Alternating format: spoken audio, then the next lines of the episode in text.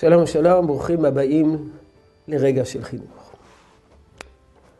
באיגרת שכותב הגר"א לבני ביתו, הוא כותב לאשתו בין השאר את המשפט הבא: תרגילי אותם כי הדיבור והמידות צריכים הרגל רב, וההרגל על כל דבר שלטון. מה פירוש הדבר הרגל על כל דבר שלטון? הכוונה שהרגל שולט על החיים. הרגל הוא שלטון על כל דבר. ולכן כותב הגר"א, תרגילי אותם. ההרגל, השגרה, ההרגל. זה מה שבסופו של דבר שולט על החיים. מאיפה לקוח ה... הפתגם הזה, הרגל אל כל דבר שלטון? אה. הוא מופיע בספר שערי תשובה לרבנו יונה בשם המוסרים, ספרי האתיקה. הוא מופיע אצל רבי שלמה בן גבירול. הוא כבר אמר הפילוסוף, אפלטון, ולהרגל על כל דבר שלטון. ורבי שלמה בן גבירון מצטט לצידו את הפסוק, חנוך לנער על פי דרכו, גם כי יזקין לא יסור ממנו.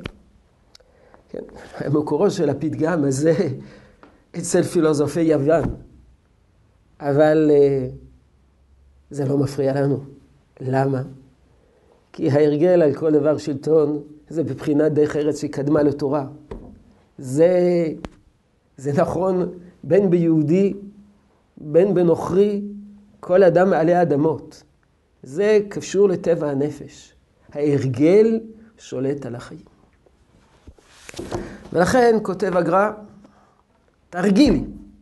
תרגילי אותם לדיבורים נכונים. הדיבור.